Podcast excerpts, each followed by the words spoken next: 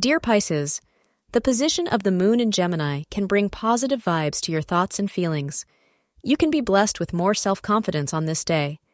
However, there are also changes coming in. Astrologers suggest opening up your emotions and enjoying the day with full vitality.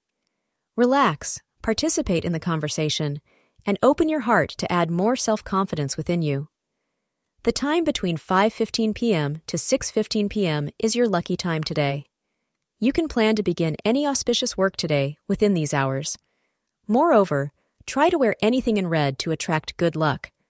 Today, you will feel like making a big announcement to your friends and family about a new development in your romantic life, but you should considering holding on to your news for a bit longer. If you announce your news today, you may find that in the near future you have to retract it because plans have changed. Wait it out today and watch for changes to your plans. Thank you for being part of today's horoscope forecast.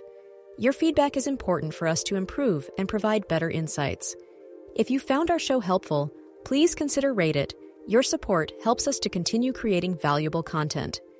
Thank you for being here and see you tomorrow.